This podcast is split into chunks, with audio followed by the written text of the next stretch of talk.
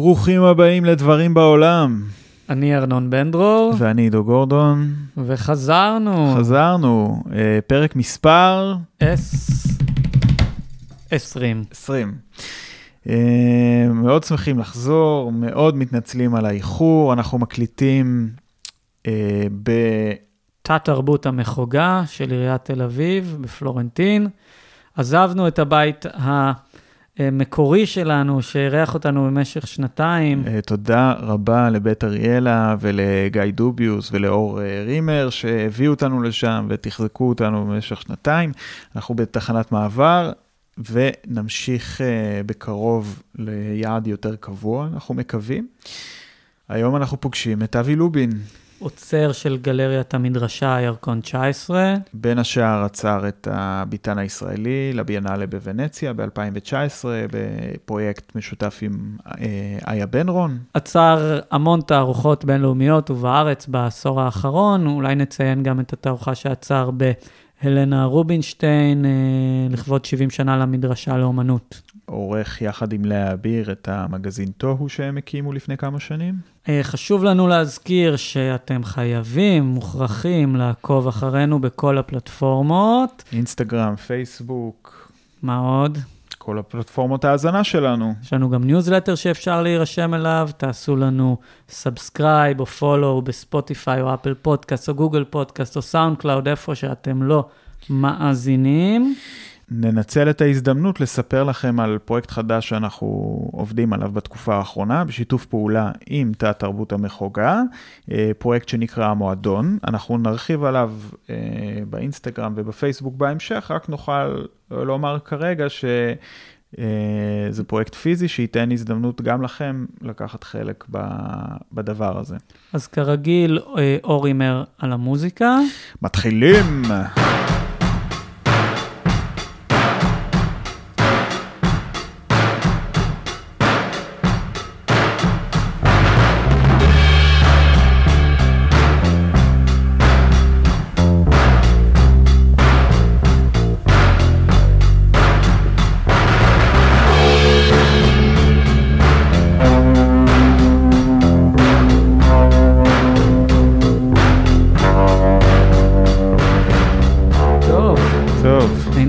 הפסקה ארוכה מאוד. קודמת, אה, טוב, נגיד לפני הכל שאנחנו פה עם אבי לובין. נכון. אהלן. אה, כבר לא בבית אריאלה, בטח בפתיח אה, הרחבנו על זה. אנחנו מתארחים היום חד פעמית אצל...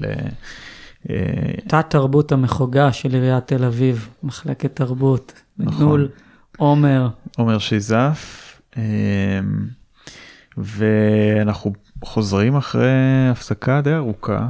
הפרק כן. האחרון עלה בנובמבר, קודמתך הייתה... אה, נעמי סימנטוב. נעמי נכון? סימנטוב. ואנחנו שמחים שאנשים שמו לב שנעדרנו. כן. ואמרו לנו. הפעם הקודמת שהבאנו, שחרגנו לכאורה מהפורמט שהגדרנו של אה, שיחות עם אומנים ואומניות, והבאנו עוצרת, זו הייתה דלית מתתיהו. ממש שנה אחורה, זה היה בדצמבר אה, אשתקד. הרגשנו שפרק חזרה כזה יכול להיות הזדמנות טובה להביא עוד פעם מישהו מהפוזיציה הזאת. אה, למרות שאני אסייג ואומר שכשישבנו על הפרק הזה לפני אה, חשבנו על כיוונים של שיחה, למרות שההיכרות שלי איתך הייתה דרך בעצם זה שעצרת לי את הארוחת יחיד במדרשה, בגלריה שאתה עוצר, הרגיש לי ש...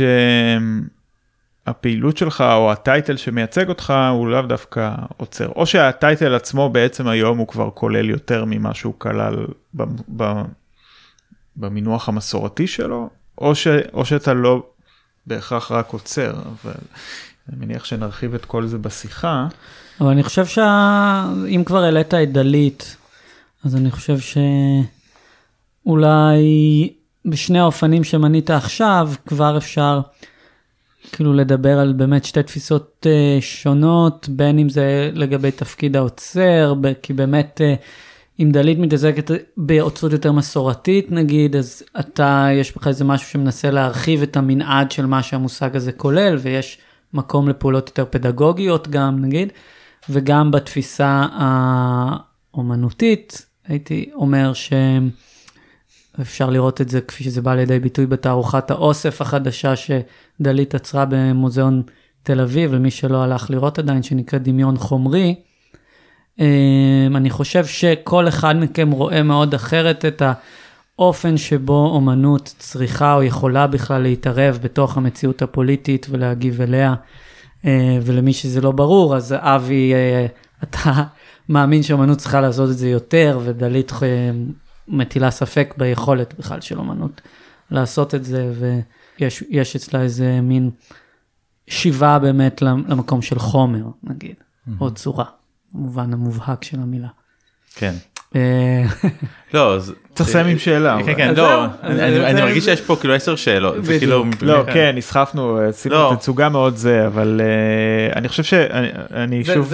אז אני אתחיל, אני אתחיל, אני יכול כן, להתחיל מאיפה שמעניין אותי. כן, לא, מאיפה כאילו, שמעניין אותך. אני חושב שלפני השאלה, כאילו, זאת אומרת, זה לא רק שאלה איך מבינים מה זה עוצר, אלא נגיד אני בשלוש ארבע שנים האחרונות כזה בצורה קצת אובססיבית נגיד יוצא לי הרבה גם להרצות וגם לדבר בכל מיני פאנלים ולהתעסק בשאלה של נגיד מה התפקיד האזרחי של האוצר או mm-hmm. מה התפקיד האזרחי של המוזיאון. אני חושב שמשם זה מתחיל כלומר אה, מוזיאונים היום אני חושב בישראל נמצאים די הרבה שנים אחורה בדיון הזה. כלומר אה, אז זה לא רק דיון אה, או שאלה בין שני יוצרים או תפיסות אוצרותיות זה איזושהי שאלה קודם כל של חיבור למה שקורה בעולם ואפשר להתווכח עם זה אבל כאילו חושבים על שורה של דברים שקרו בשני העשורים האחרונים. אה, אם חושבים על מקומות כמו מוזיאון קווינס והרלם סטודיו מוזיאום וכל הפרויקט של מוזיאום 2.0 אם אתם מכירים של אה, נינה סימון וברוקלין מוזיאום ואפילו פאלה דה טוקיו לכיוונים אחרים זאת אומרת שורה של דברים, דברים שכאילו אה, מוזיאונים התחילו לתפוס את עצמם בצורה אחרת. וכאילו גם בשאלה מה התפקיד שלהם או מה עושה אוסף או מה אה, צריך להיות מוזיאון כמרחב ציבורי אז, אז אני חושב שכל השאלות האלה צריכות להישאל לפני שאנחנו עוד מתחילים לדבר על איזה עבודות יש או אין באוסף נגיד או מה הטעם שלנו או מה העדפה של מדיום. כאילו קודם כל השאלה מה התפקיד של מוזיאון? מה התפקיד של עוצר? מה התפקיד של אוסף. כלומר השאלה על המדיאשן אה, קודמת במובן מסוים לשאלה על התוכן עצמו שמוצג. כן. המקום שה, שהמוס, שהמוסד או שה, שהארגון תופס בתוך החברה האזרחית ואיך הוא רואה את עצמו ביחס אליה. נכון וזה גם כאילו חלק מהשאלה נגיד למה מוזיאונים אה, כרגע נגיד בישראל מאוד לא חשובים כלומר אה, נגיד כשהיה את הקורונה חודשים על חודשים על חודשים המוזיאונים היו סגורים זה לא באמת הזיז לאף אחד כלומר חוץ מלקהילת האומנות המצומצמת לא אף אחד לא, לא ראינו מאמרי. אה, כעס בתקשורת ואנשים שכותבים ברשתות החברתיות ושואלים למה הקניונים פתוחים והמוזיאונים לא. זאת אומרת ראינו קבוצה של 200 אה, אומנים ועוצרים שזה עניין אותם. אבל ש... זה היה נכון לעוד תחומי תרבות זה לא זה נכון אבל אה, אבל לא לגמרי כלומר אם נגיד אה, הקולנוע ייסגר אפילו התיאטרון, הקולנוע המוזיקה. נסגר ורוב הכתבות שראית בערוץ 2 היו של בעלי הקולנועים שהפסידו הרבה כסף. נכון אבל גם המוזיאון. קפיטליזם פוגע נכון, גם ב... גם השאלה הכלכלית אני מסכים איתך וגם בגלל זה נגיד באמת נגיד פוקס איך קוראים לו שכחתי את שמו היה הרבה כן. יותר כוח מאשר נגיד ויזל, כן, כן. ויזל. אז היה לו הרבה יותר כוח והרבה יותר עמידה נגיד מול הממשלה או אה, נכון אנחנו רואים את זה שכאילו אה, אנחנו גם רואים שנגיד אה, על ארבעה צימרים סגורים דיברו הרבה יותר מאשר על 50 מוזיאונים כן, כן. אבל אבל אני לא חושב שזה רק השאלה הכלכלית. כלומר אנחנו רואים נגיד שהקהל מרגיש מנוכר כלומר ברוב אז נגיד יש תערוכות שוברות קופות כמו קוסאמה ומגיעים בהמוניהם יחסית נגיד. אבל באופן עקרוני למוזיאונים יש בעיה של קהל צעיר של קהל מתעניין כאילו זאת אומרת יש יש שם חוסר עניין, כלומר, שאלה איך למשוך אותו, ואני חושב שפשוט הדרך לעשות את זה היא דרך שאלות אמיתיות, כלומר לשאול באמת למה הציבור מנוכר מהדבר הזה, מה התפקיד של המוזיאון בתוך החברה, האם יש לו תפקיד, האם לאמנות יש תפקיד. אה, ולדעתי ברגע שנענה על השאלות האלה, אז מהם ייגזר השאלה איך בונים אוסף, או מה מוצג במוזיאון. וה... התפיסה שלך היא שיש לך איזושהי תשובה לגבי זה או שאתה עוד בעמדה שאתה אומר שזה שאלות ש... שכאילו העמדה שלך היא עדיין כלפי השדה של שאלות על זה שהשאלות האלה יישאלו בכלל. אני חושב שיש כל מיני תשובות כאילו נגיד אה, סתם אני יכול להגיד לפני כבר שלוש או ארבע שנים אני לא זוכר הנחיתי פאנל במכון ון ליר שגם מתעסק בזכות אה, בתפקיד האזרחי של האוצרים או של המוזיאונים וזה היה לרגל ביקור של מישהו בשם ניל מגרגור שהוא לשעבר האוצר של המוזיאון הבריטי ועכשיו הוא עומד מקים שורה של מוזיאונים בברלין. אה, אדם מאוד כאילו עתיר ניסיון. והוא אמר משהו שעניין אותי כאילו כנקודת התחלה. הוא אמר שנגיד באירופה יש אה, שאלות אה, בוערות שלא דנים בהן. כאילו שאלות של דת נגיד. שאלות של הגירה שהפוליטיקה התקשורת ממש כאילו נמנעת מהן כמו מאש. והוא שאל למה מוזיאונים לא יהיו המרחב שבו נגיד דנים בדברים האלה לא, לא בהכרח כאילו דרך דיון אה, של פאנל ציבורי. כאילו זה יכול להיות דרך תערוכות זה יכול להיות דרך האומנות זה יכול להיות גם דרך אירועים ו- ופעילות זה יכול להיות דרך שורה של דברים. אה, אבל השאלה איך נגיד אומנות יכולה להיות מרחב שכאילו מאפשר כל מיני נושאים שאלות בוערות או אה, נושאים שקשה לגעת בהם לדון בהם כי יש יש בה כלים נגיד האומנות מאפשרת כלים אחרים של דיון. או שנגיד הם לא כפופים לשאלות משפטיות והם לא כפופים לשאלות של תקשורת ונגיד כמות קהל שהם כאילו שזה מאפשר כאילו לשאול שאלות גם בדרך אחרת וגם בעוצמה אחרת. זה, זה מצד אחד מצד שני גם לשאלות של פנים האומנות. נגיד כשהיה את כל הסיפור אה, של ששרון שפורר אה, כתבה סדרה של כתבות על הטרדות מיניות באקדמיות. שאלתי את עצמי איך יכול להיות שאף מוסד זה לא התניע משהו באיזשהו דיון ציבורי בתוך קהילת האומנות. כלומר לא במוזיאונים לא באקדמיות. כלומר לא נוצר איזשהו דיון באמת אמיתי ועמוק על הדבר הזה כלומר וזה מוזר שזה לא קרה. כאילו השאלה איך נגיד מוזיאון יכול לחזור להיות איזושהי כיכר עיר נגיד כיכר עיר גם של שדה האומנות וגם של קהילה רחבה יותר. אולי הקושי שלי עם, עם המחשבה הזאת זה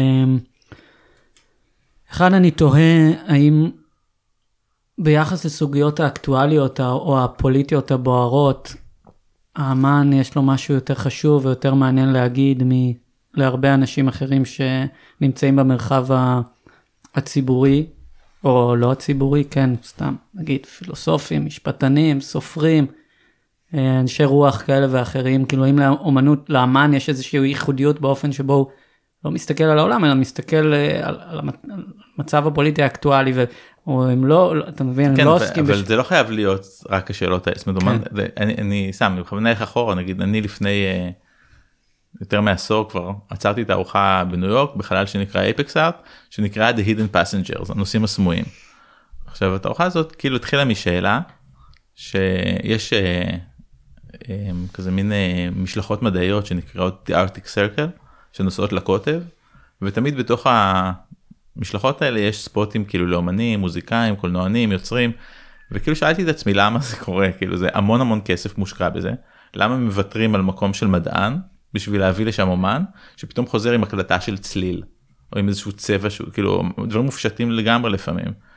וזה חלק מהדבר הזה כלומר כאילו אני חושב אתה אמרת עם, עם עמדה של אומן פחות חשובה מעמדה של מדען או משפטן אז אני לא חושב שהיא, פח, שהיא יותר חשובה ואני גם לא חושב שהיא פחות חשובה mm-hmm. אני חושב שהיא עוד פרספקטיבה וכאילו גם בדיון ציבורי נגיד אני טוען נגיד מה היה קורה נגיד עם uh, אנשי אומנות לא רק לא רק אומנות פלסטית כאילו יוצרים נגיד היו מעורבים גם בשאלות כאלה זאת אומרת נגיד uh, חושבים על uh, שאלות לא יודע של קורונה וסגרים אז יש לזה כל מיני היבטים לא רק כלכליים ורפואיים כאילו אז אנחנו תמיד חושבים לערב כלכלן ומשפטן ורופא אנחנו לא לא יודע אולי יש משהו מעניין שפתאום כאילו יקרה עם אנשי תרבות אומנות יוצרים יהיו מעורבים כאילו בדיונים האלה. וגם אולי עלו כל מיני רעיונות מופרכים אבל רעיונות מופרכים לפעמים פותחים פתח גם גם במדע אגב. כאילו פותחים פתח כאילו לעולמות חדשים אז. אז אני אומר כאילו זה לא חייב להיות שאומנים יתעסקו בשאלות פוליטיות מיידיות כן. אבל כאילו אומנים מתעסקים בדברים שקשורים לעולם ואחד מתעסק לא בשאלות שקשורות למדע ואחד בשאלות שקשורות ל, לפוליטיקה ואחד בשאלות חברתיות ושלישי בשאלה של קומפוזיציה וצבע וצורה. כן. אבל לכל השאלות האלה יש משמעות בעולם כלומר אפילו אנחנו חושבים אחורה זאת אומרת אני חושב נגיד על כל מיני דברים שעשו נגיד קבוצות כמו דה סטייל נגיד כן. בהולנד.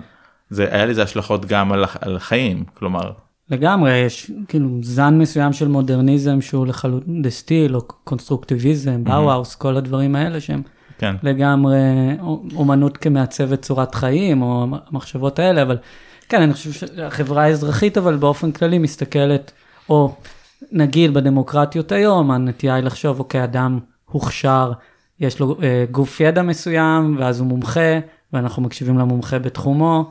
ואמן הוא מומחה בלעשות uh, ציורים או פרפורמנס אז אנחנו לא רוצים לא, להקשיב אבל- לו כשהוא מדבר על uh, אבל לא, יש את הקלישאה גם מצד שני של לערב כאילו אנשים יוצרים ב- בסביבות, אה, כאילו, לא יודע, לא, לא יוצרות בהכרח.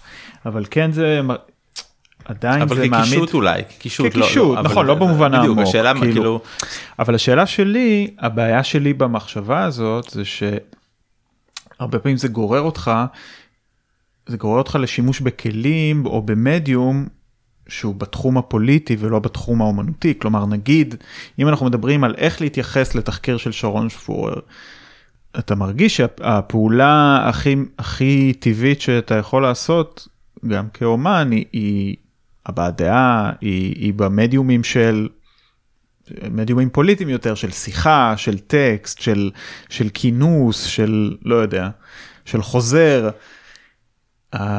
הפעולה האומנותית, נגיד איך, איך היית מצפה לתגובה של שדה האומנות ביחס לזה בפעולה שהיא אומנותית באופי שלה ולא אז פוליטית. תראה, סתם, אה, זה- זה זה זה כי משולב. לעשות על זה תערוכה זה קצת, נכון, זה לא רק לעשות תערוכה, כן? זה נגיד, סתם, אני חושב, אני לא זוכר אם זה היה בדטרויט, באחד אחד המוזיאונים הברית, אני לא זוכר איזה, שפתאום החליט ששנה אחת, אה, הוא מכרו עבודות כאילו מהאוסף של אנדי וורהול וכל מיני כאילו זה, ובכסף קנו, השלימו פערים, כאילו קנו נגיד אה, את וונגות שימוטו, נגיד, כן, או כל מיני אומניות, אה, אומניות, הרבה נשים, רק נשים, אה, הרבה אומניות שחורות, כאילו כל מיני דברים שכאילו סופר משמעותיים שקרו בהיס- בהיסטוריה המקומית האומנותית, אבל לא היו באוספים.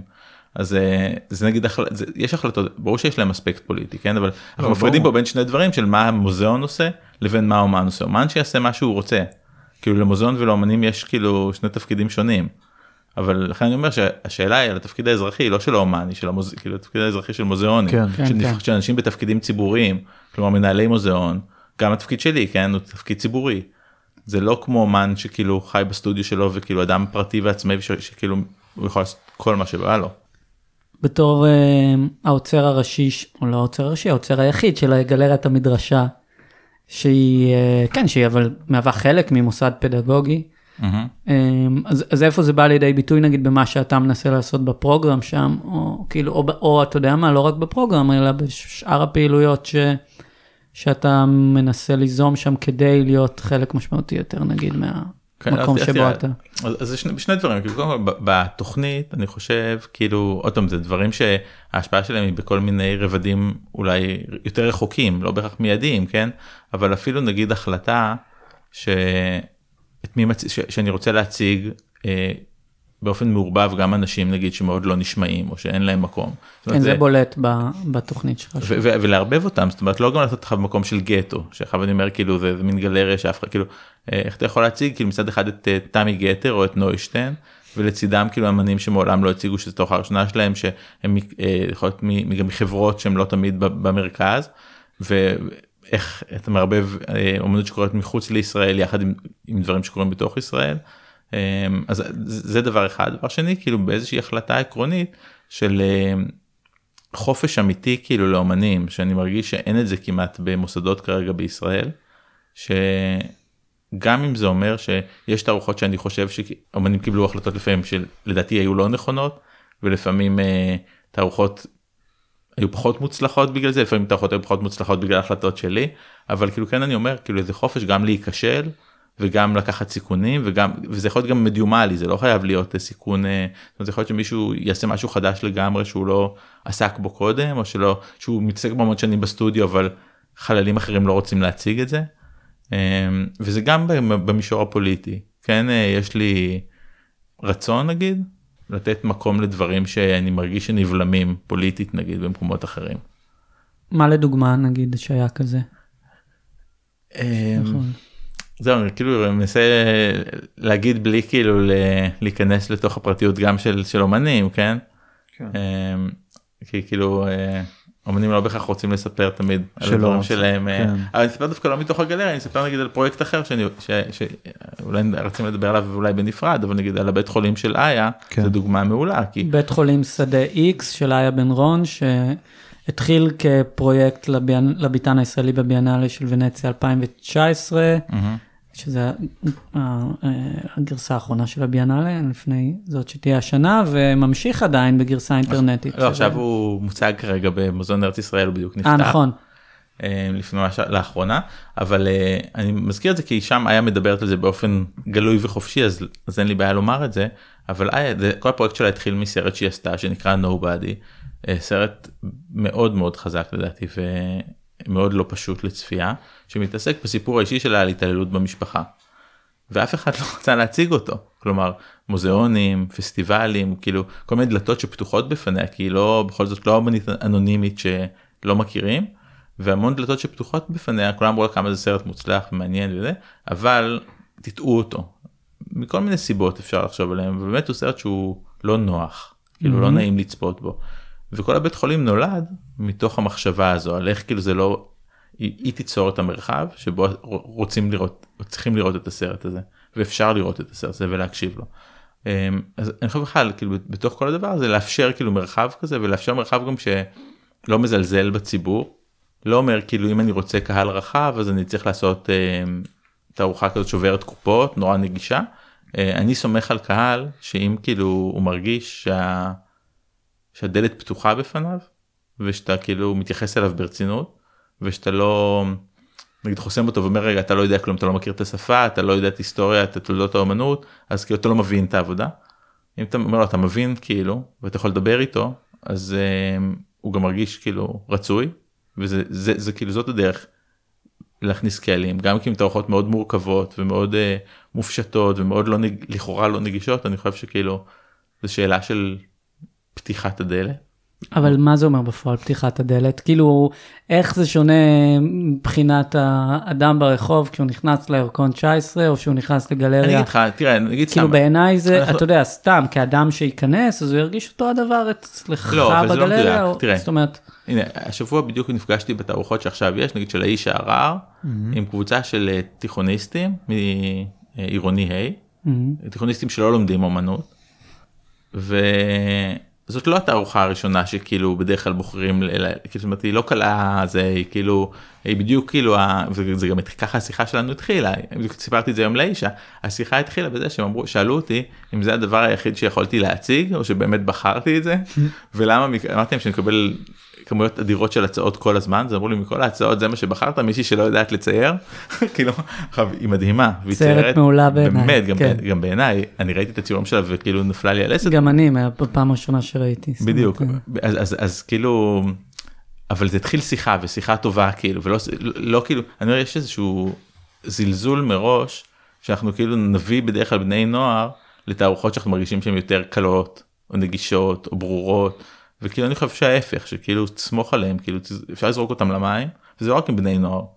כאילו ויקרה משהו וכאילו כשיוצרים את האמון הזה אז אחר כך כאילו נוצרים קשרים ארוכי טווח ומרגישים כאילו שפתאום קורה משהו שמעניין עכשיו לא כולם אולי כן אבל כאילו פתאום יהיו כמה מהם שמעולם לא ראו אמנות עכשווית מעולם לא היו, ב, ב, היו, היו כאילו אולי במוזיאון תל אביב אבל אבל לא ראו אף פעם תערוכה כאילו שאתגרה את הצפייה שלהם ופתאום זה מעניין אותם. רציתי לשאול או לנצל את הנקודה הזאת בשיחה כדי דיברנו על הפתיחה של הדלת ואת הסיפור מק... סיפור המקרה שלך של הגעה לעולם האומנות הוא באמת יוצא דופן יחסית אז גם אני חושב שזו הזדמנות טובה גם בשבילי שאנחנו מכירים אבל את החלק הזה בהיסטוריה שלך אני פחות מכיר אז באמת לשמוע כאילו איך הדלת הזאת כי אני גם חושב שזה מאוד מאוד כאילו מאוד הגיוני לשייך את זה ל... ל... ל... מבחינתי לפחות לתפיסות האוצרותיות שלך ובאופן שבו אתה פועל ואפילו. איך שהגדרת את זה יפה בהתחלה התפקיד האזרחי כאילו התפיסה של עוצר כתפקיד אזרחי בחברה mm-hmm. לא ביחס לאומנות אלא ביחס למעגל שעוטף אותו החיצוני יותר אה, אז בעצם באמת אתה הגעת לתחום הזה בשלב יחסית כן. מאוחר ובמסלול מאוד אחר אה, כן. בעצם למדת. אה, למדת משפטים וזה היה המסלול שלך אז אה, איך איך לך נפתחה הדלת אז, אז, נכון יש לי תואר שני במשפטים עשיתי התמחות בבית המשפט העליון. והתזה שלך היא גם דנה בנושאים אה, פוליטיים. נכון היא קשורה גם כאילו היא התזה שלי כאילו מתעסקת הרבה בחנה ארנדט וכאילו קראתי משפטים פוליטיים אבל זה יותר על שאלה של הפעולה הפוליטית. אה, כתבתי תזה במשפטים התמחיתי אצל תיאודור אור בבית המשפט העליון ו... אמ, וראיתי תמיד הרבה מאוד אומנות זאת אומרת זה לא שזה היה עזר לי והבן זוג שלי גם תומר ספיר הוא אומן הוא למד אז ב-MFA בבצלאל. אמ, אז כאילו זה, הסביבה הזאת הייתה הייתה בחיי. אמ, רק התחיל... דרך בן הזוג או באופן לא, כללי גם, כילד, גם נ... כילד ונער כאילו ראיתי אומנות. כשהיית נוסע לחו"ל כן, או כן. כשהיית זה היית. כן. כן. ומה שקרה זה שהתחלתי לכתוב זה התחיל מלכתוב טקסטים לאומנים כאילו מתוך שיחות דווקא שפתאום כאילו אומנים שהיו סביבי התחילו להיות שיחות מעניינות והם רצו שאני אכתוב להם נגיד לקטלוג או לתערוכה. ואז פגשתי את גסטון צבי איצקוביץ' אתם מכירים אני מניח אמן צלם כן וגסטון עבד אז על תערוכה לגלריה שלוש. והייתה אמורה להיות לו תערוכה ואני פגשתי אותו בעצם כשהוא סיים את ה-MFA בבצלאל. והתחלתי שיחה נורא מעניינת בין שנינו על העבודות שלו בתערוכה. ואז הוא סיפר לי שהולכת להיות לו תערוכה בשלוש וכאילו רצה שאני אבוא לבקר בסטודיו וכאילו שנדבר קצת זה. שאולי אני אכתוב לו והתחלנו כאילו מין להיפגש פתאום בצורה אינטנסיבית. ואיכשהו גסטון החליט כאילו מתוך כמה מפגשים וגם מתוך כאילו שהוא רוצה לעשות משהו חדש שכאילו שהוא לא שהוא הרגיש שהוא פתאום חוזר על עצמו ושהוא כאילו באיזושהי אוטומטיות. והוא אמר לנירה הגלריסטית כאילו משהו כמו חצי שנה לפני התערוכה תקשיבי אני צריך עוד שנה אני לא, לא יכול עכשיו. ונירה שהייתה לה תעוזה אני חייב לומר כאילו הכירה אותי דרך כל השיחות והמפגשים עם גסטון. ואז שאלה אותי אם בא לי להציע משהו לעשות שם כאילו קבוצתי. אמ, וכאילו התחלתי סתם אמרתי כאילו התחלנו משהו שצמח בצורה מאוד מאוד אורגנית גם עם גסטון תומר גם הבן זוג שלי ונועה גיניגר שהיא חברה טובה שבאותה שחיה בהולנד. כן.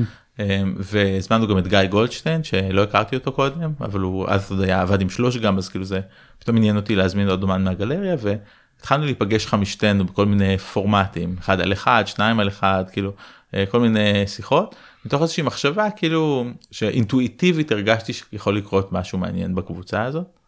ולאט לאט מתוך השיחות נולדה תערוכה כאילו שבעצם גם הם בחרו אחד מתוך השני או הגיבו אחד לשני נגיד סתם אני זוכר גסטון עצמו יש לו צילום שהיום הוא נראה לי די ידוע שלו של גל מתנפץ כזה כאילו ביפו שרואים כזה כן. אז זה צילום שהיה צילום הגירה כאילו היה קיים בכלל לא חשב עליו כעבודה כי כאילו עד אז הוא עבד כל הזמן בסדרות והצילום הזה לא היה קשור לכלום אז הוא כאילו לא פיתח לא עשה איתו כלום ופתאום כאילו ראה איזה עבודה של נועה והוא אמר רגע זה כאילו אני חייב להראות לכם משהו. אז פתאום העבודה הזאת נולדה כעבודה. או גיא גולדשטיין עשה עבודה שאחר כך אה, השפיעה על המון מהעבודות שלו של אה, מין שולחן כזה עם רדיו עם מפורקים כן. אה, ששידרו את כל התחנות במקביל. אז קרו כל מיני דברים כאילו מתוך ה... דווקא החופש הזה ומתוך זה שכאילו נגיד גיא וגסטון יהיו חברים ממש ממש טובים מתוך הם לא הכירו קודם. והם יהיו חברים ממש טובים מתוך המפגש הזה. ואז נולדה תערוכה שהדבר האחרון ש... שהגיע אליה היה הכותרת שקראתי לה בסוף פרדוקס הסבא. אמ, וזה סתם זה מה שהדליק אותי אז כאילו פרדוקס הסבא אם אתם לא יודע אם אתם מכירים. כן אבל... אני מכיר את זה כאילו שאם אתה חוזר במכונת זמן אה, ואתה הורג את סבא שלך אז האם אתה חי או מת או משהו כן, כזה. אתה הורג את סבא שלך אז אם הרגת את סבא שלך אז לא נולדת כן. ואם לא נולדת אז לא נסעת בזמן ולא כן. הרגת את סבא שלך אז כן נולדת. Mm-hmm. זה מין פרדוקס אה, לוגי שהיה מאוד מעניין בעיניי וגם כאילו כל הפתרונות של הסנדה זה כאילו הרגעים האלה שנגיד המדע והמתמטיקה פתאום יש להם חוש הומור כאילו. התחילו למצוא כל מיני פתרונות נגיד או פילוסופיה על נגיד שחזרה בזמן אה, תהיה אפשרית רק לחורים שחורים שאין בהם mm-hmm. כאילו כללים של מוקדם ומאוחר וסיבה ותוצאה כן. או כל, כל מיני דברים רק אה, כל מיני כל מיני התחכמויות אה, לוגיות פילוסופיות אה, מדעיות. אמ, והתוכן נקרא ככה כי כאילו הרגשנו שזה משהו שכאילו העיסוק הזה בזמן הוא מה שקרה בתערוכה, בתערוכה הזו. כאילו ההיעדר שלו והתנועה בתוכו.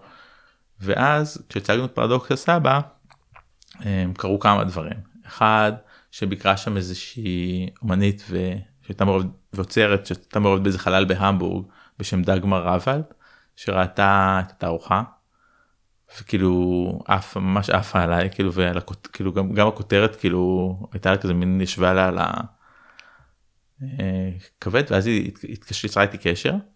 ואמרה לי שיש חלל שהיא קשורה אליו בהמבורג והיא רוצה שאני אבוא לעשות בו פרויקט. אבל בגלל שגם לא הייתי בעולם הזה והייתי היה לי כאילו קריירה היה לי עבודה והייתי יהיר אז אמרתי תקשיב אני לא עובד ככה זה לא אני לא בחודשיים עכשיו עושה לך תערוכה כאילו אני צריך זמן אני צריך כאילו לפתח מה אני לא עושה אינסטנט עכשיו תערוכה. אז אה, נראה לי שזה גם כאילו הדליק אותה זה שכאילו אתה יודע, בוא נעשה ככה נביא עוד חודשיים את פרדוקס הסבא as is ועוד שנה תעשה עוד תערוכה בעוד חלל שיש שם אה, ואז תערוכה נוספת שנה אחרי זה שנקרא קץ ההיסטוריה. אה, וזה דבר אחד שקרה הדבר השני שקרה זה שעירית זומר גם ראתה את התערוכה והזמינה אותי לעשות משהו אז היה להם חדר פרויקטים כן. אז עצרתי שם איזה תערוכה שנקראה עבודת הכנה. Mm-hmm. ו... מה, ב- בחדר פרויקטים ברוטשילד? כן. אז, אז תערוכה זה גם תערוכה מצחיקה זה תערוכה ש... אבל עוד פעם זה המון דברים מקריים כן זה תערוכה שכאילו היה גם עבודות של אה, אוהד מרומי ושחר יהלום וגירשוני וגדעון גכטמן והתעסקה נורא כאילו בשאלה הזאת של כאילו איך כאילו לפעמים רגע נגיד אה, כאילו מכונן של עבודה מעקר אותה נגיד אוהד מרומי זו דוגמה מדהימה כאילו הנער מדרום תל אביב איך כאילו פתאום שניתקו את הנער הזה כאילו כל מה שהיה בתערוכה המקורית של הגבולות והמעברים והמחסומים והגוף כן. הלך לאיבוד ונשאר כאילו פלוס. כאילו אז היא התעסקה בדבר הזה זאת אומרת mm-hmm. אצל שחר יהלום נגיד התעסקנו בשאריות כלומר היה לה תערוכה ארץ הפטל והצגנו בעצם רק את, ה, את כל החתיכות uh-huh. שאהבה שהיא פירקה אומרת הזבל שנשאר לה מהתערוכה mm-hmm. אז כאילו תוכל התעסקה בזה וסתם אני אומר עוד כאן אנקדוטה מה שקרה שם זה ש... השאלתי ממוזיאון תל אביב איזה שהוא פסלון של אוהד מרומי שקשור לנער מדרום תל אביב. ונתנו לי מידה, מידה לא נכונה בסנטימטר של הוויטרינה ואי אפשר היה להכניס אותו זה היה בדיוק הסנטימטר החסר לדלת. והגיעה עבודה ולא עשיתי כלום עד אז. פתאום הגיעה עבודה ממוזיאון תל אביב. והיא לא נכנסת לדלת הייתי סופר לחוץ. שאלתי אלן גינטון אז הייתה עוד האוצרת בזה של אלן אתם נתתם לי מידה לא נכונה העבודה לא נכנסת לחדר. אז היא אמרה לי אתה יכול להגיד לעירית זומר שהגיע הזמן אה, להרחיב את גבולות חדר הפרויקטים. והצגנו את זה בסוף בספרייה מזל לי גם היה את מונטן רוזנבלום שהציגו בחלל המרכזי שנורא אהבו את התערוכה וזרמו איתי וכאילו לא הפריע להם שאוהד יוצא. אה, אז קרא זה הדבר השני. אה, אז היה זומר היו שתי תערוכות בהמבורג. ואז נוצר גם הפרויקט באייפקסארט קצת אחרי כאילו ובאייפקסארט הזמנתי אומן גם עוד פעם אני אומר מתוך כאילו אני חושב שכאילו בגלל שלא התחנכתי בתוך שדה אמנות אז לא התחנכתי בתוך היררכיות. אז יכולתי להזמין כאילו אמנים צעירים גרמנים כמו ג'יני מישל ומיכאל הופפל שאף אחד לא יודע כאן מי הם ולצידם את פייר הויג ואת מרק דיון ואת רוקסי פיין. ופתאום כאילו הצגתי בניו יורק את, את אה, פייר הויג ואת שתי בהמבורג וגלריה זומר וגלריה שלוש ואז כולם רצו לעבוד איתי. קיבלתי פתאום מלא מלא הצעות. אז ככה זה קרה. דיברנו על זה בשיחה עם מירי שאתם גם קרובים על, ה... על המצב הזה של לפעול בתוך שדה כשלא עברת את, ה... את כור ההיתוך שלו בשלבים המוקדמים היא, היא תיארה את זה שהיא לא למדה ואז היא באמת לא היה לה את הגב לא של בצלאל ולא זה וגם אתה בעצם באת סוג של outsider. Mm-hmm.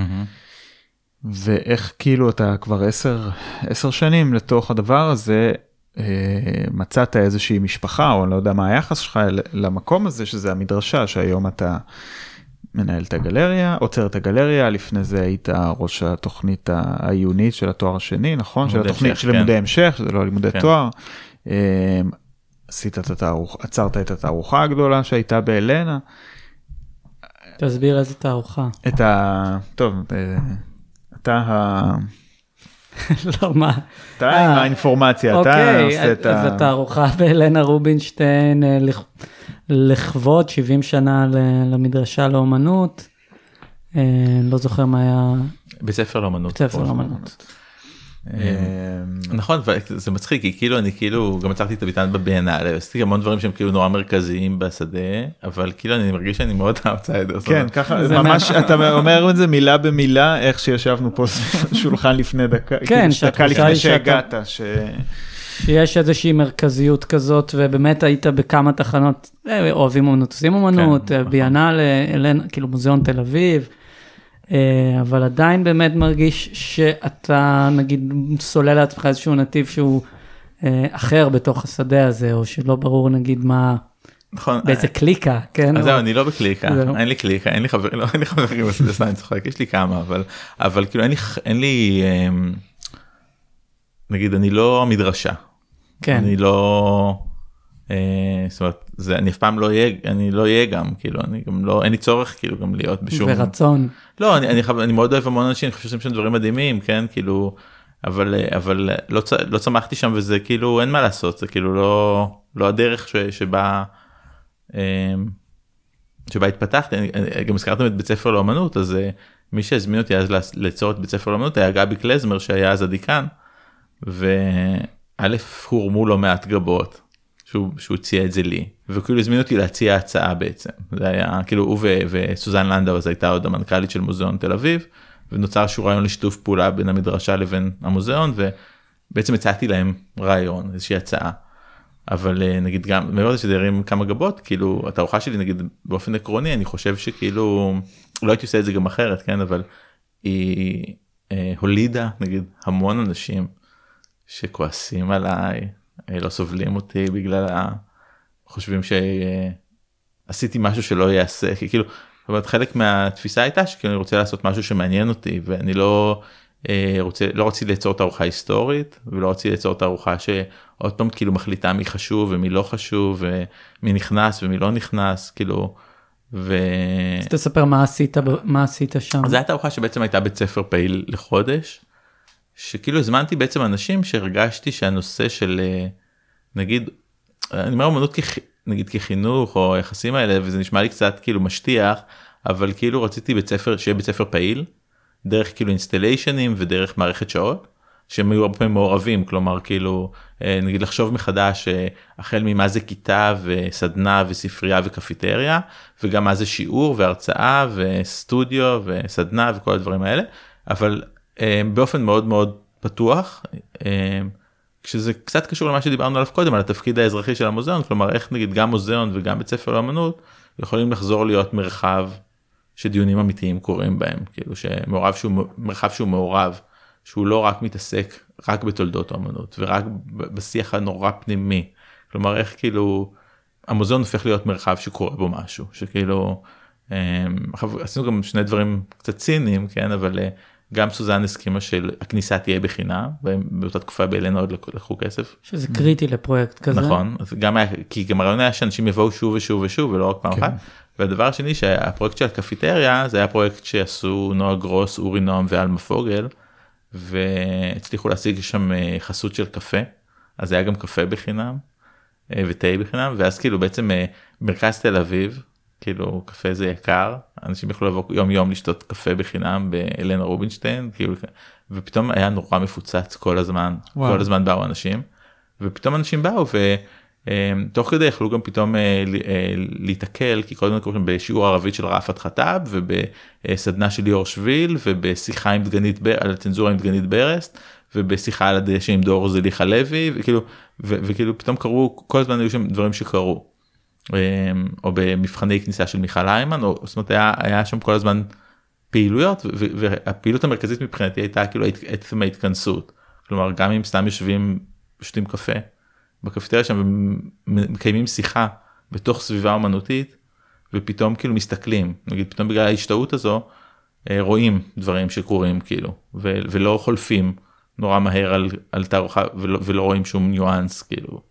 ואולי הביקורת הייתה מכוונת בעיקר כלפי זה ש...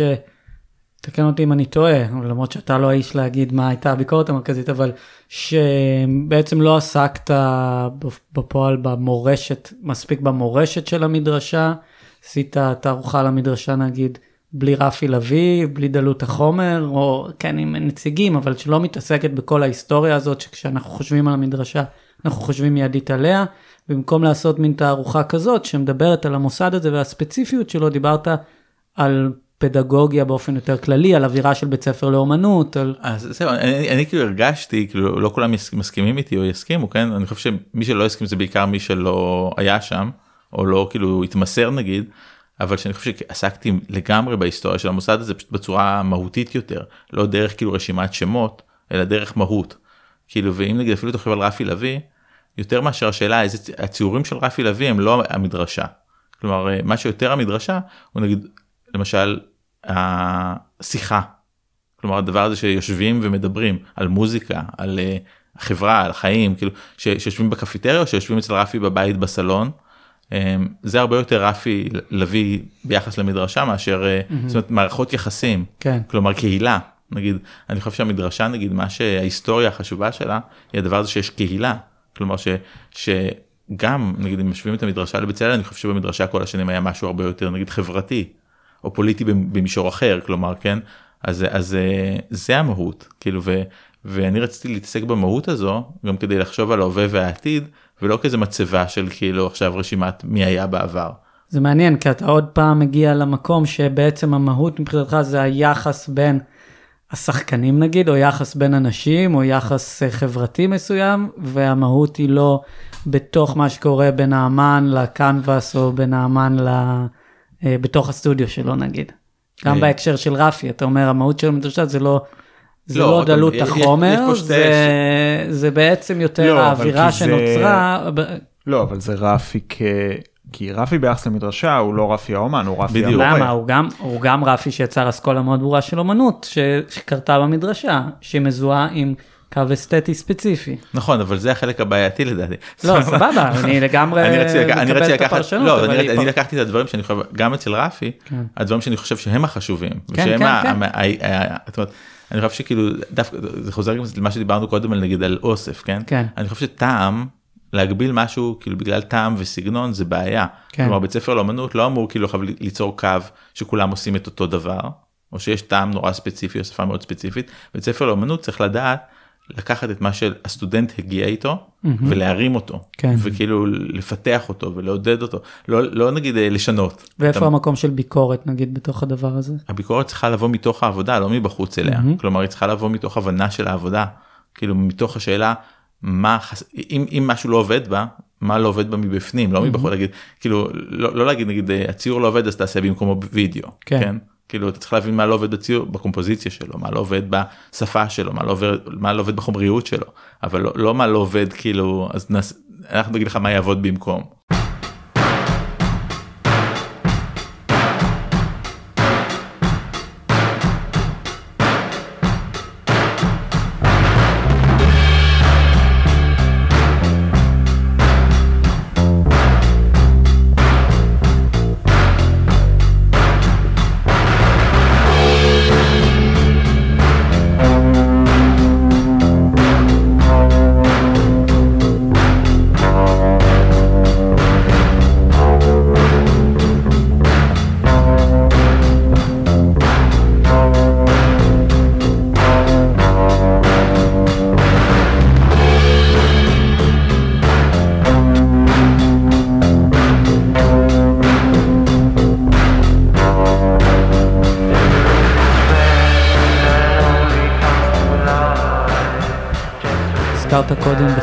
את העבודה של איה בן רון, אמ, ודיברת על איך זה הגיע מתוך אה, הרצון שלך להציג אומנות שהיא פחות נוחה, אבל לא, לא התעכבנו אה, על הפרויקט הזה.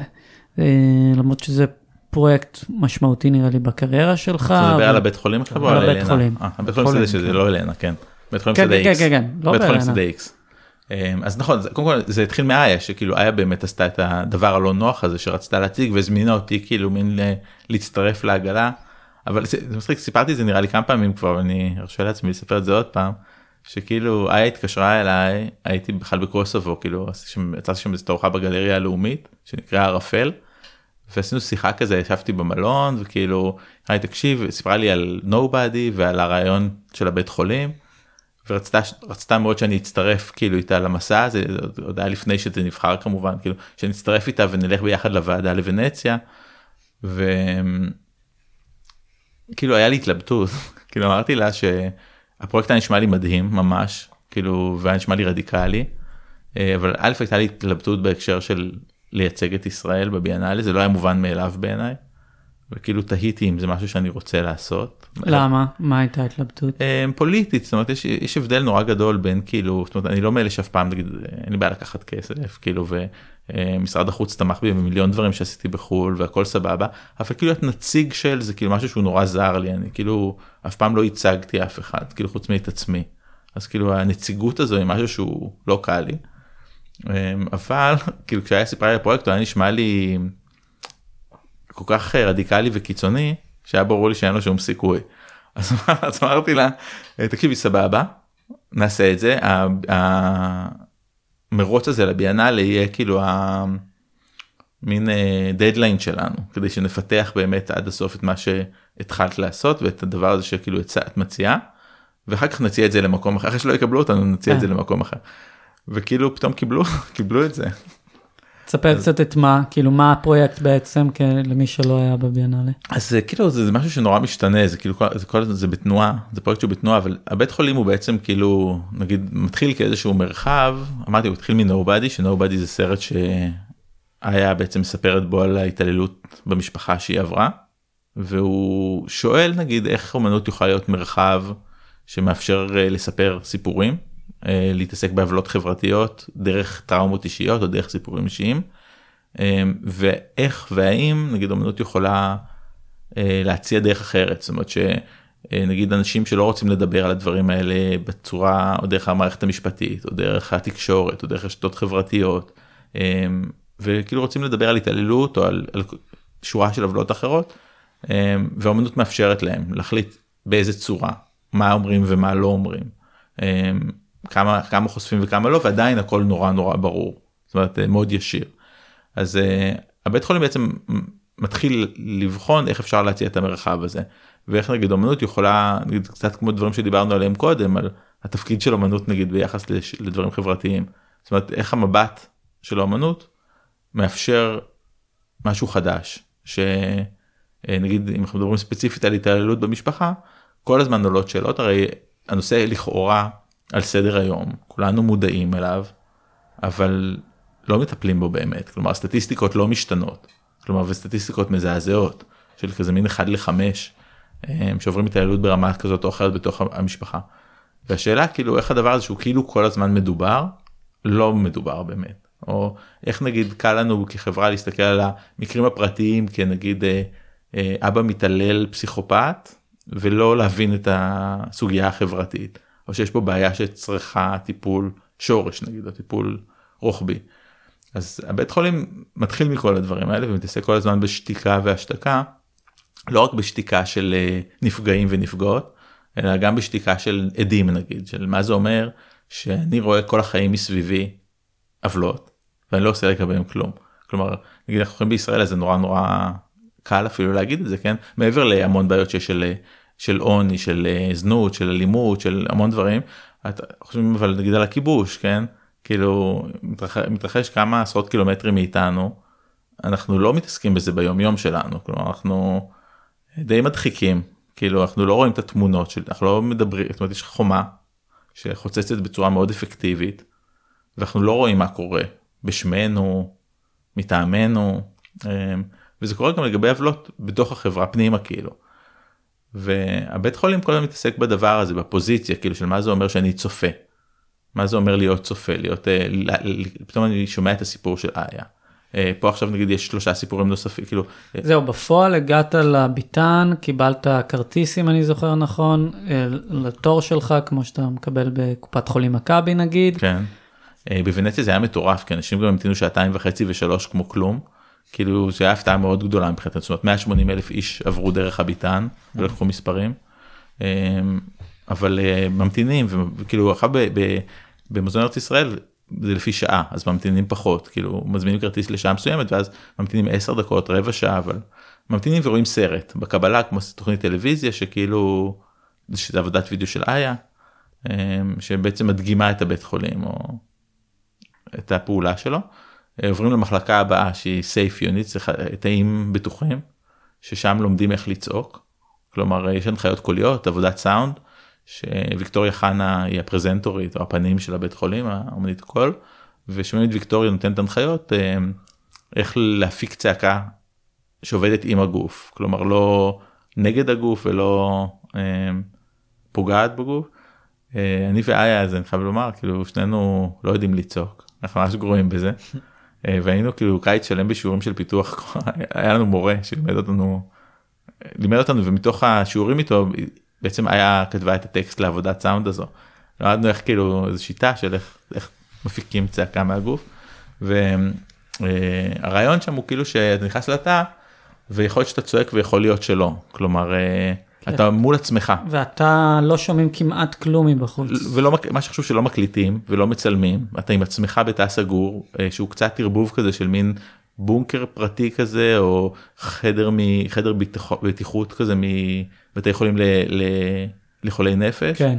ומרופד ואתה אה, לפעמים הרבה אנשים צועקים הרבה אנשים גם לא יכולים לצעוק וגם נגיד לא להיות מסוגל לצעוק כשאתה לבד עם עצמך זה חלק מהחוויה שאנחנו רוצים שיקרה זאת אומרת זה זה איזושהי התחלה של קודם אתה מתעסק עם עצמך רגע מסתכל על פנימה על עצמך ואולי אתה משחרר איזושהי מועקה ואולי אתה קורא לעזרה ואולי אתה לא יכול לעשות את הדברים האלה ואחר כך אתה עובר בוונציה הייתה מחלקה אחת עכשיו יש שתי אופציות אני צעקתי שם, אני זוכר, והיה כוח בחוויה הזאת. כן? כן.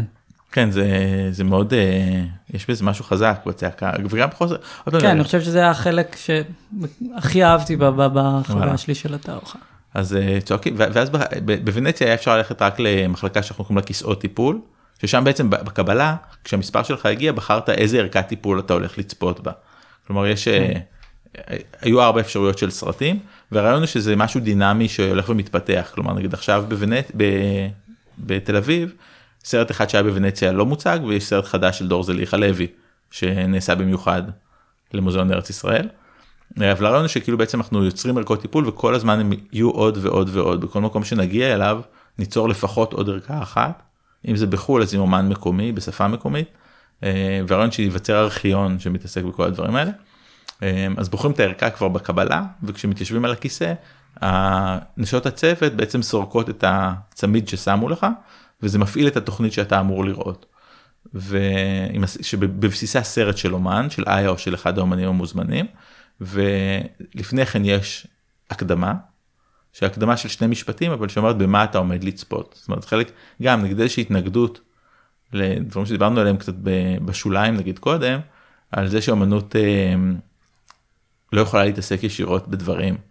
כאילו זה איזשהו משהו שבא ואומר כאילו בואו נהיה סופר ישירים כלומר לא עכשיו נשאל נגיד אם רואים את הסרט של איה לא נתחיל עכשיו אה, 11 דקות של סרט כל הזמן נגיד רגע על מה היא מדברת זה התעללות זה העברה זה סיפור אמיתי זה לא סיפור כאילו.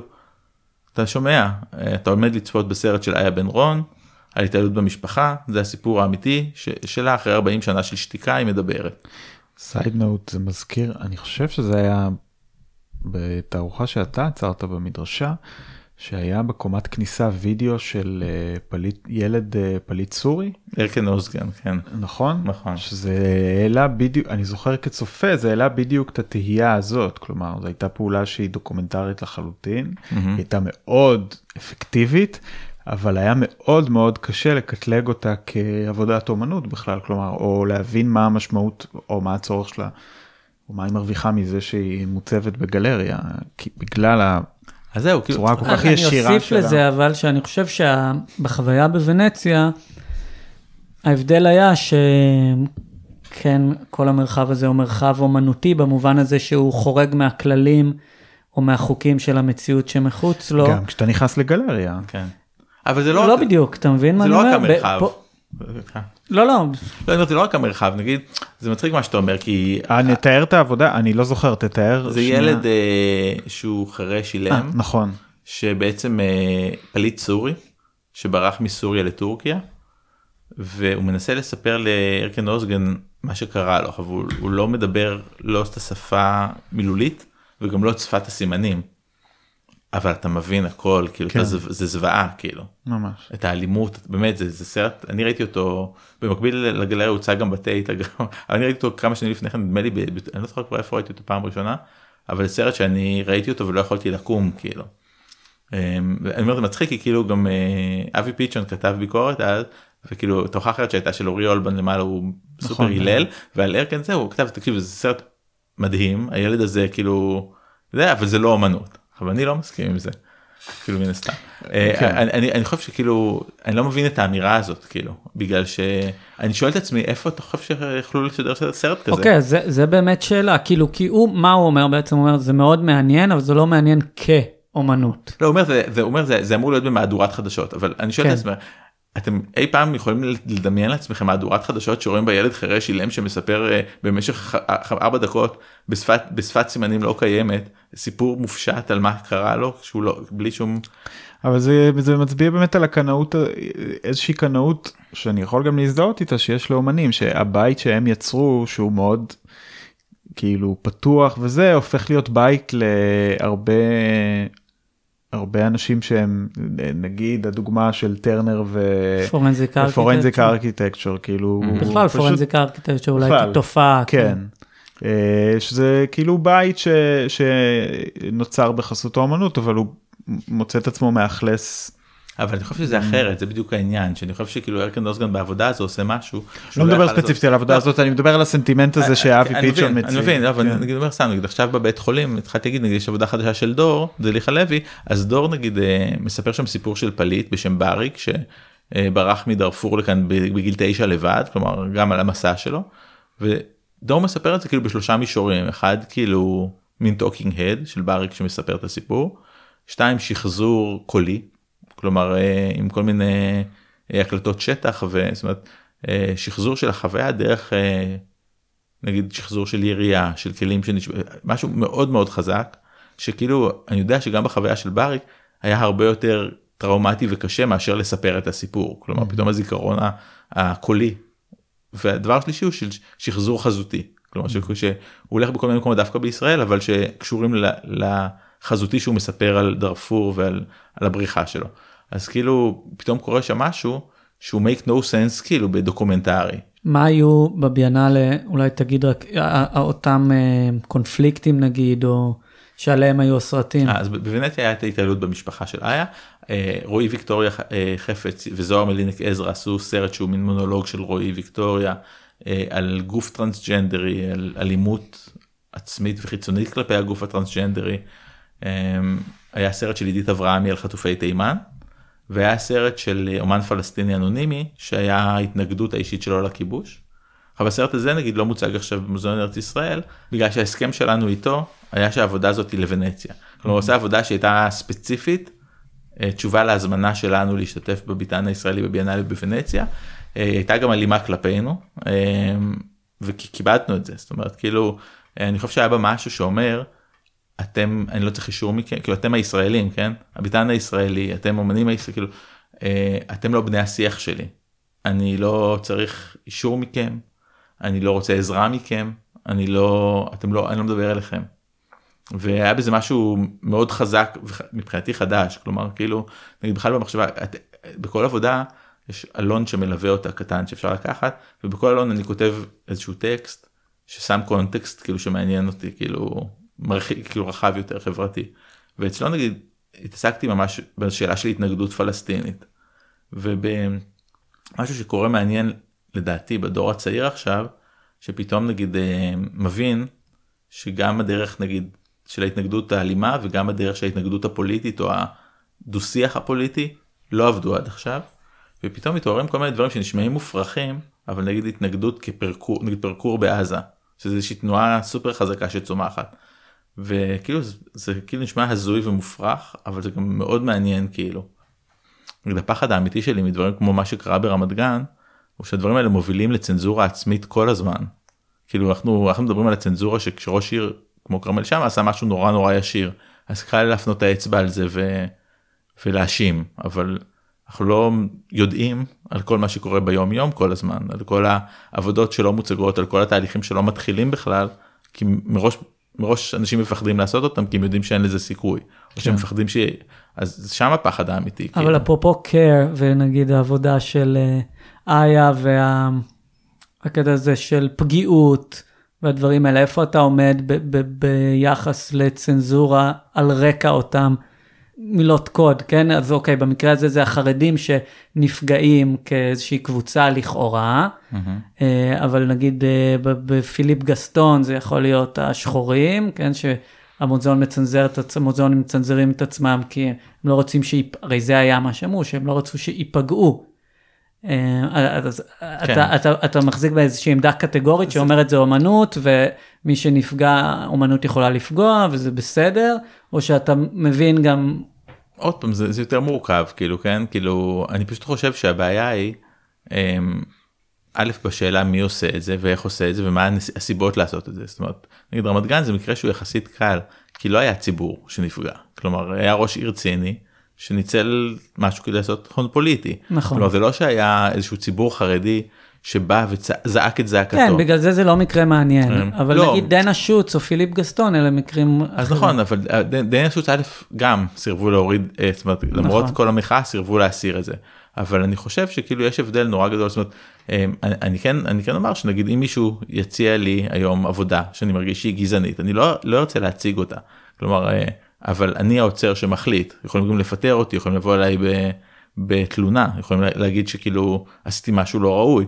אבל לא הייתי רוצה שתהיה סיטואציה שגורם פוליטי ציני ייכנס לתוך שיקול הדעת הזה.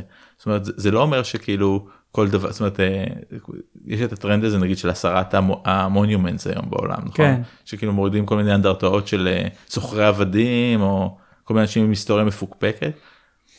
זה, זה לא זה לא דומה למה שקרה ברמת גן. זאת אומרת אה, אה, עוד פעם אפשר לקיים דיון עמוק ורציני על העבודה של דוד אבל זה לא מה שקרה כאן. זאת אומרת נגיד אה, במקרה של דיינה שוץ חלק ממה שהיה חשוב ומעניין הוא שהתקיים דיון אמיתי. כלומר אנשים כתבו באמת מדם ליבם גם כל מיני גם מכתבים ומאמרים וזאת אומרת היה דיון ציבורי רחב על הדבר הזה. ואחר כך מתוך הדיון הציבורי הזה אפשר לקבל החלטה. נספר שכשאנחנו אומרים דנה שוט זה עבודה של ציירת בשם דנה שוט שהוצגה לדעתי בביאנל של ויטני כן. ובציור שנקרא לדעתי open casket מוצגת הדמות של אמט טיל שהיה בחור שחור ש... מתי זה היה בשנות ה-60 לדעתי או 50 כן.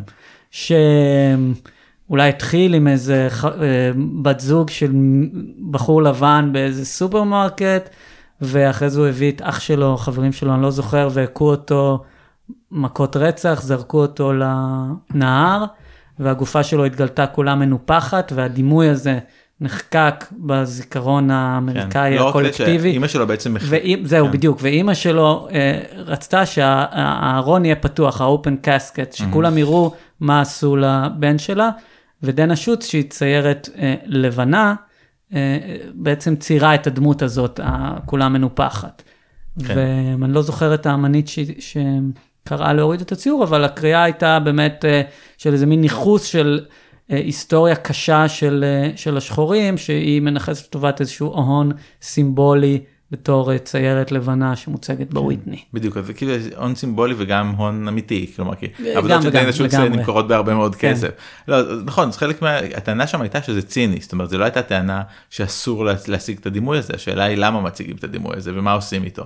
אמ, עכשיו לא הורידו את לא לא הסירו אותה שמו לידה מין אה, אזהרת טריגר או לא יודע איך לקרוא למה ש, ששמו אבל אני אומר שמה שהיה חשוב שם זה שהתקיים באמת דיון ציבורי אמיתי כלומר אמ, שזה מה שהיה חסר כאן זאת אומרת אמ, נניח מישהו חושב שעבודה מסוימת גזענית או פוגעת ברגשות סבבה תפתח את זה כאילו הקלות הזאת שבה כאילו ראש עיר יכול להיכנס למוזיאון ולהגיד תסירו ציור היא מאוד חריגה.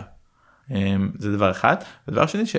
שאני רוצה להגיד דווקא על הכיוון ההפוך זאת אומרת הזכרנו את דיינה שוץ בוויטני אבל דווקא יש כאילו בשנים האחרונות כיוון הפוך כאילו של אומנים שמסרבים להציג או מבקשים להוריד עבודות שלהם אמ, כדי למנוע אה, בעיות פוליטיות אחרות נגיד נגד אנשים בוועדים מנהלים של מוזיאונים נגד תורמים אה, שמרוויחים את ההון שלהם מכל מיני עסקאות מפוקפקות אלימות אה. אז כאילו אה, כל הדברים האלה נגיד הם, שי- הם שיח שלדעתי הוא גם חשוב כלומר הוא פשוט לא קורה כאן כרגע אבל נגיד אה, בוויטני הזכרתם גם את פורנזיק ארכיטקטור היה בביאנלה שבא אחרי כן בוויטני אה, שורה של אומנים בהם פורנזיק ארכיטקטור דרשו לה- להסיר עבודות בגלל אחד מאנשי הוועד המנהל שגילו שהוא מוכר אמצעים ל- אמצעי לחימה שבעצם אה, משתמשים בהם נגד האוכלוסייה האזרחית שנפסלו על ידי צבאות אה, על ידי משטרות אבל משתמשים בהם בעצם נגד אוכלוסיות זרות נגד ישראל נגד הפלסטינים האמריקאים נגד המקסיקנים. אה, אז, אז כאילו וכל המחאה נגד הסאקלרים שמוכרים את לגמרי. האופיודים. נכון ש, ש, במומה. בזה עכשיו לא, ב- בגוגנהיים או לא ב- במטרופוליטן הסירו את השם שלהם אה, מהגלריות. במטרופוליטן. כן אבל זה היה- זה קרה בטייט זה קרה ב- כן. זה קרה כמעט בכל מוסד. כן. ב- בישראל כי אנחנו לא יכולים לחשוב בכלל על- על הסיטואציה הזו כלומר כרגע. בישראל זה כנראה בלתי, זה כל כך... אה, אגב, בישראל מקיף. באמת אוניברסיטת תל אביב לא הורידה את השם סאקלר מהפקולטה לרפואה. נכון.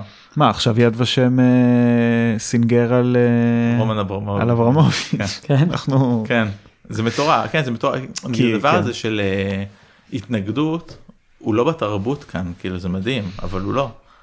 אנחנו מדינה מאוד צייתנית כאילו עם כל ה...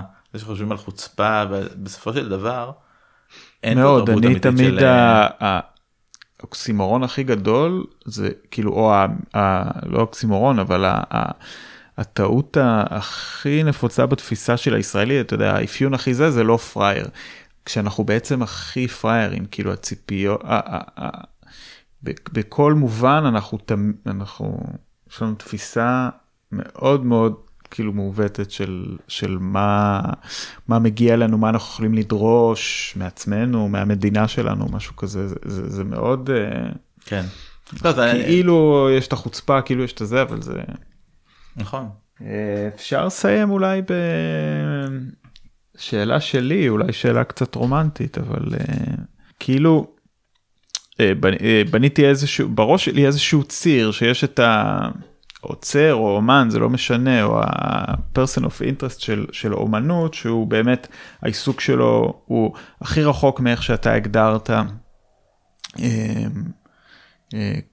אה, אה, שלא רואה את עצמו ביחד, את הזהות שלו כאומן או כעוצר ביחס לחברה, אלא משהו שהוא מאוד מאוד מאוד בתוך האומנות, כלומר הגבול גזרה שלו הוא מאוד מאוד מצומצם, אנשים אומנים או עוצרים שכל ה-point of reference שלהם היא, היא לתוך האומנות ועיסוק שהוא בדרך כלל יהיה פורמליסטי, צורני, אה, קשור להיסטוריה של... אה, אה, לא יודע, צבע ו- וכו'. מהצד השני יש באמת את הזהות המאוד אה, רחבה, מאוד פוליטית,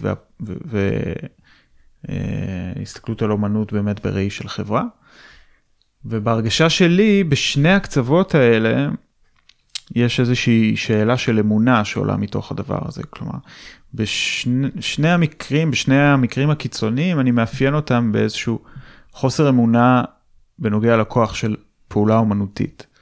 אה, אם זה בצד הפוליטי, אז, אז, אז שוב, זה בדרך כלל נוצר איזשהו מצב שיש התרחקות מאוד גדולה בעצם מהמדיום עצמו, והתרכזות מאוד בפוליטי, ואני מייחס לזה איזשהו חוסר, אולי חוסר אמונה בכוח של, של מה שמרכיב בבסיס את הפעולה האומנותית, של האסתטי. ומהצד השני, מי שמתעסק רק באסתטי, אז זה מתוך חוסר אמונה של היכולת של הדבר הזה להשפיע על המציאות באיזושהי צורה, כלומר, שזה גם בעצם סוג, סוג של ספקנות ביחס לכוח של זה. אז הייתי, בהקשר שלך, זה... אז זהו, אני כאילו... לא ממקם אותך, בח... כאילו ברור הנת... לאן אתה נוטה, אבל אני תוהה עד כמה אתה מאמין באמת, או ב... ב... ביכולת, כאילו ביכולת של אומנות. סבבה, אז, אז אני אגיד כאילו משהו אחד נגיד יותר פשוט, ומשהו שני יותר מורכב.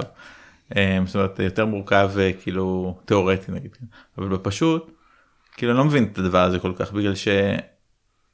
זאת אומרת זה לא שזה משהו חד... כן נגיד אתה, אתה הולך לגויה לפיקאסו לדלקרואה כאילו זה שם זאת אומרת זה לא לא אז מה אז ציור של של גויה אנחנו חושבים שהוא חסר אמונה בציור. מה זאת אומרת זה שם תסביר.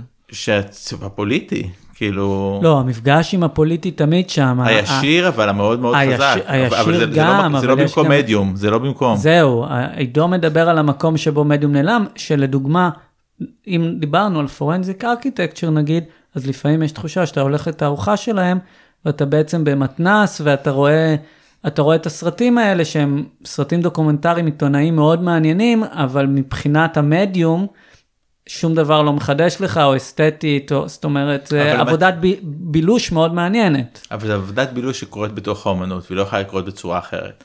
כלומר, כאילו, איך שהם בודקים את זה, אפילו בבחינה החזותית הזו, היא כלי חדש כאילו שהאומנות מסתכלת על המציאות כלומר גם גם אה, נגיד גויה כשהוא מסתכל על זוועות המלחמה הוא מסתכל בצורה אחרת מאשר כאילו זאת אומרת הוא, הוא מציע לנו מבט על, על הזוועה נגיד שלא ראינו בלעדיו אולי או שלא ראינו בצורה חווינו בלעדיו. כן? אותו דבר גם אצלהם אני חושב פשוט אה, לפעמים יותר קשה להבין את זה בזמן בזמן אמת. לא אבל האמונה ביחס לאומנות נגיד שאומנים מחזיקים או שאני מחזיק היא שכן יש אם, אם זאת ההסתכלות שלך אז זה נכון גם לגבי שרברב וזה נכון לגבי כל בעל תפקיד במציאות זאת אומרת הפרספקטיבה שלו היא פרספקטיבה שהוא מביא מתוך הפוזיציה שלו או מדען או זה יש איזושהי אמונה שלאומנות יש איזשהו כוח שהוא לא אצל כל שאר בעלי התפקידים נכון, בעולם. אבל הכוח הוא במובן אחר, הוא כאילו, למשל ביחסים נגיד בין אה, נגיד אמת לבדיה, כן, או בין, אה, נכון, נגיד, אה, זה הכוח, כאילו, כן, אבל, כש, אבל במקרים הקיצוניים הפוליטיים אין, אין את הבדיה הרבה פעמים, בטח שיש, נגיד הזכרנו את גויה, כן, אז נגיד נלך לשלושה במאי, כן, זה משנה נגיד לנו האם האיש הזה קיים או לא קיים, כלומר האם הסצנה שמצוירת שם היא העתקה של המציאות או לא, זה בכלל אין לזה שום חשיבות. בשביל להבין מה קרה שם. זאת אומרת אה, אנחנו נלך לגרניקה כאילו זה, זה משנה משהו בדמויות שם צריך לייצג לא, משהו. לא אבל בפורנזיק לא. זה משנה. אה, אז אני לא יודע אתה כאילו, מבין כאילו יכול, ה... אני, אני לא, לא בטוח בזה כאילו אני, כן? אני לא בטוח אני לא בטוח כאילו ה, ה, הדבר הזה כאילו יש בו משהו שכאילו האומנות נגיד מאפשרת לנו להבין משהו על המציאות בלי כאילו שצריך ראיות אמיתיות אליה כאילו. נכון. אומרת, אה, אני אצטט אה, משהו ששיילי אמרה, נראה לי, שהרבה יותר הפריע לה מזה, שיילי הורודי, שיילי הורודי שפגשנו אותה. אני לא זוכר בדיוק את הניסוח, אבל שפחות הפריע לה מזה שמירי רגב אמרה שהיא לא קוראת צ'כוב, יותר הפריע לה שתמר זנדברג אמרה שהיא לא קוראת סיפורת נראה לי. שהדמיון, כאילו המקום של הבדיה ושל הדמיון, זה מה, ש, זה מה שחשוב כאילו בדבר הזה, ובאמת בסמן הכי קיצוני שאני סימנתי של אומנות פוליטית, זה המקום שבאמת מעלים את, ה, את האלמנט הזה, או לא, לא עושה בו שימוש. כן, מעניין, אז, אני, אז, מעניין. אז, אז, אז אני חושב שזאת אומנות לא טובה אולי, אבל אני חושב שאומנות פוליטית מאוד מאוד ישירה. לפעמים סתם אני חושב אפילו נגיד אני חושב על דברים כמו תומאס הירשום כן לגמרי יש את הדבר הזה שם כאילו דברים שאין להם שום כאילו מחויבות נגיד למציאות העובדתית. אבל תומאס הירשום הצורה הארעיות של, המק... של המקום הזה שהוא יוצר והאווירה הארעית הזאת שהיא לגמרי אסתטית. טניה בורגרה, תיאסטר גייטס. כאילו... אז זהו, תיאסטר זה שאלה בעיניי גם. אז, אה, או ריק לואו כזה, זה גם כן, שאלה בעיניי. מדהימים, אני, אני חושב שהם עושים משהו אני, כאילו, אני. אז אני, אני כאילו נגיד תיאסטר גייטס מעיף אותי כאילו, באמת, אני חושב שכאילו מה שהוא עושה, זה אדיר, כאילו באמת, וטניה בורגרה כאילו עבודות שלה, סתם כמו... לא, אבל טניה בורגרה, כן. נכון, והם כאילו לפעמים הכי מילוליות, כאילו, אבל הם לא. הם לא, אני, אני אומר כאילו תמיד יש את הדבר הזה של הרובד הזה, יש, שאין לו שום משמעות במציאות שמחוץ, ל, כאילו שמבין, שזה דרך לדבר על, על פליטות, על הגירה, על uh, אלימות מוסדית, בצורה ששום צורה אחרת לא יכולה לדבר עליה. כלומר, אני, אני, אני, אני אגיד שני דברים מורכבים, אמרתי שאני אגיד אחד, אז אני אגיד שניים, אני אגיד שניים. אחד יהיה ישיר למה שאני אומר עכשיו, שכאילו זה טקסט שאני חוזר אליו מלא פעמים. כתבתי עליו גם הזכרתם את מירי אז שעשינו מירי ואני עשינו את התערוכה שריד שבעצם יצרה שיתוף פעולה יחד עם גדעון גכטמן חמש שנים אחרי מותו בין מירי לגדעון אמ, כתבתי שם על אה, ז'אן לוק ננסי. mm-hmm. ויש לו ספר שאחד הספרים שהכי השפיעו עליי אני חושב אמ, שהוא מדבר על נולי מיטנגרה על הסצנה הזו אה, בנצרות שישו קם לתחייה ופוגש את מריה שול... ושולחת אליו את היד. והוא אומר לה נולי מיטנגר אל תגעי בי. וננסי אמ, שואל על הציורים הקלאסיים ש... מריה מגדלנה לדעתי. כן כן מריה מגדלנה. כן. אמרתי מריה כן מריה כן, לא, מגדלנה. לא, מריה מגדלנה לא מריה כן. כן יש שתי מריות. נכון מריה מגדלנה. והיא בעצם שולחת אליו את היד והיא וננסי ננסי שואל על הציורים יש ציורים של טיציאן ורמברנד יש שורה של ציורים שמציירים את הסצנה הזו. ומה שהוא אומר שמדהים בעיניי הוא אומר כאילו שמריה מגדלנה שולחת את היד והוא אומר לה את זה בגלל שהיא יכולה לגעת בו.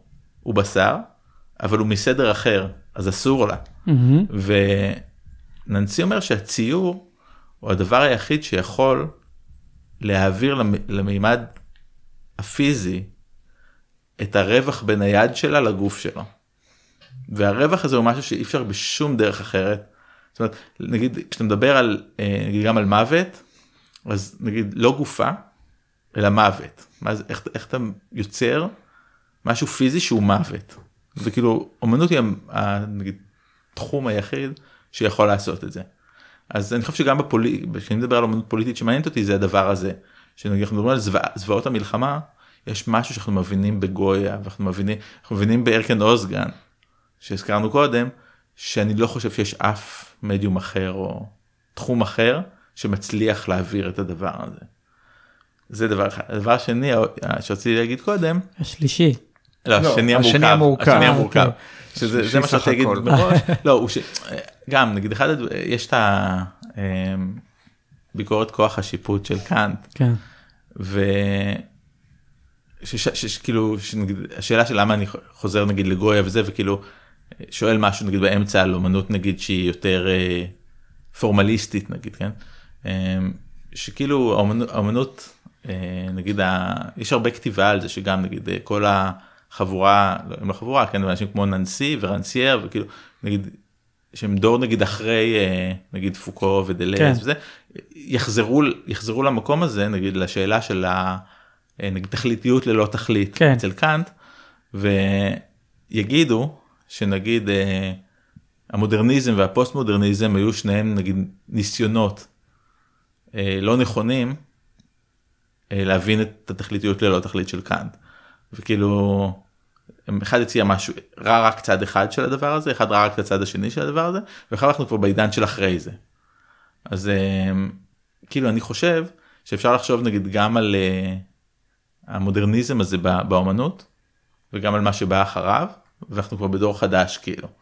אנחנו בדור כאילו גם באומנות אנחנו לא צריכים להישאר תקועים שם זאת אומרת דברים שהיו רדיקליים וחדשים ואקספרימנטליים בשנות ה-20 או בשנות ה-50 או בשנות ה-70 הם לא כאלה כבר.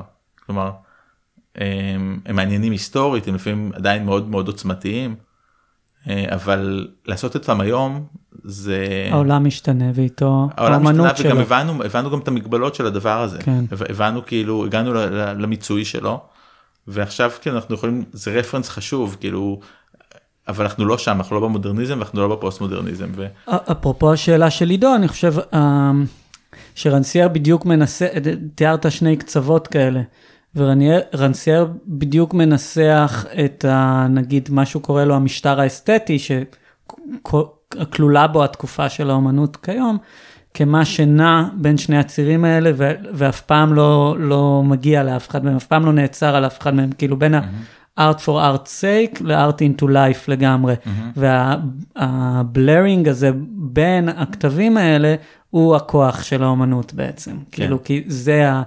זה המקום הזה שקטגוריות אה, הן לא, לא מוחלטות. בדיוק ואני חושב שכאילו השאלה נגיד שאתה שאלת כל זה אני חוזר כאילו בגלל השאלה שאתה שאלת שאתה כאילו שואל את שתי האופציות האלה ואני חושב ששתיהן לא נכונות. לא כאילו אני, יכול... אני שואל אני הצגתי אני לא שואל את שתי כן. ברור לי כן. כאילו אני הצגתי אמרתי איך שניהם מפספסים איך כן, כן. כאילו כן. בשניהם נכון, זה נכון, אני חושב שהאמנות שמעניינת אותי היא עושה את שניהם והיא לא שני היא מתנגדת לשניהם זאת אומרת היא כאילו. היא בדיוק אמ-, אמונה באמנות ככלי כאילו ולא כתחליף זאת אומרת אמנות היא לא באה להחליף שום כלי אחר פוליטי חברתי היא נשארת אמנות mm-hmm. אבל היא מציעה משהו אחר בעולם כאילו ו... והמשהו הזה שינה כאילו הוא שינה את ההגדרה שלו בתחילת המאה ה-20 והוא שינה את ההגדרה שלו בשנות ה-60 וה-70 והוא שינה את ההגדרה שלו גם, גם ב-90 והוא שינה גם את ההגדרה שלו היום וכאילו משהו קורה כאילו אנחנו לא יכולים להישאר באזור דווקא כאילו המקום שנגיד נשאר על אה, ציור שחוקר רק את גבולות המדיום הוא נוסטלגי ורומנטי ונאיבי היום כן. כלומר אה, לטעמי כאילו זה לא אומר שזה לא עוד רובד חשוב שיש בציור mm-hmm. שכאילו שציור צ... הוא פלקט כלומר גם אה, נגיד הזכרנו דוד ריב בהקשר של העבודה ההיא אבל גם בעבודות אחרות שלו יש דברים שמתעסקים ישירות בדימוי כאילו סופר פוליטי וישיר אפילו מווידאו ומהפגנה אבל גם יש גם שאלות ציוריות לגמרי בתוך הציור שלו כן. כלומר באותו באותו דימוי כלומר זה לא במקום זאת אומרת יש שאלות שאין להם שום משמעות נגיד ככרזה פוליטית אלא החלטות שהן לגמרי החלטות של ציור. אמ, אז זה, אלה המקומות שמעניינים אותי, שכאילו קורה משהו באומנות שלא יכול לקרות בשום מרחב אחר. נראה לי שבזה נסיים, לא? נראה לי גם. ממש תודה אבי. תודה לכם.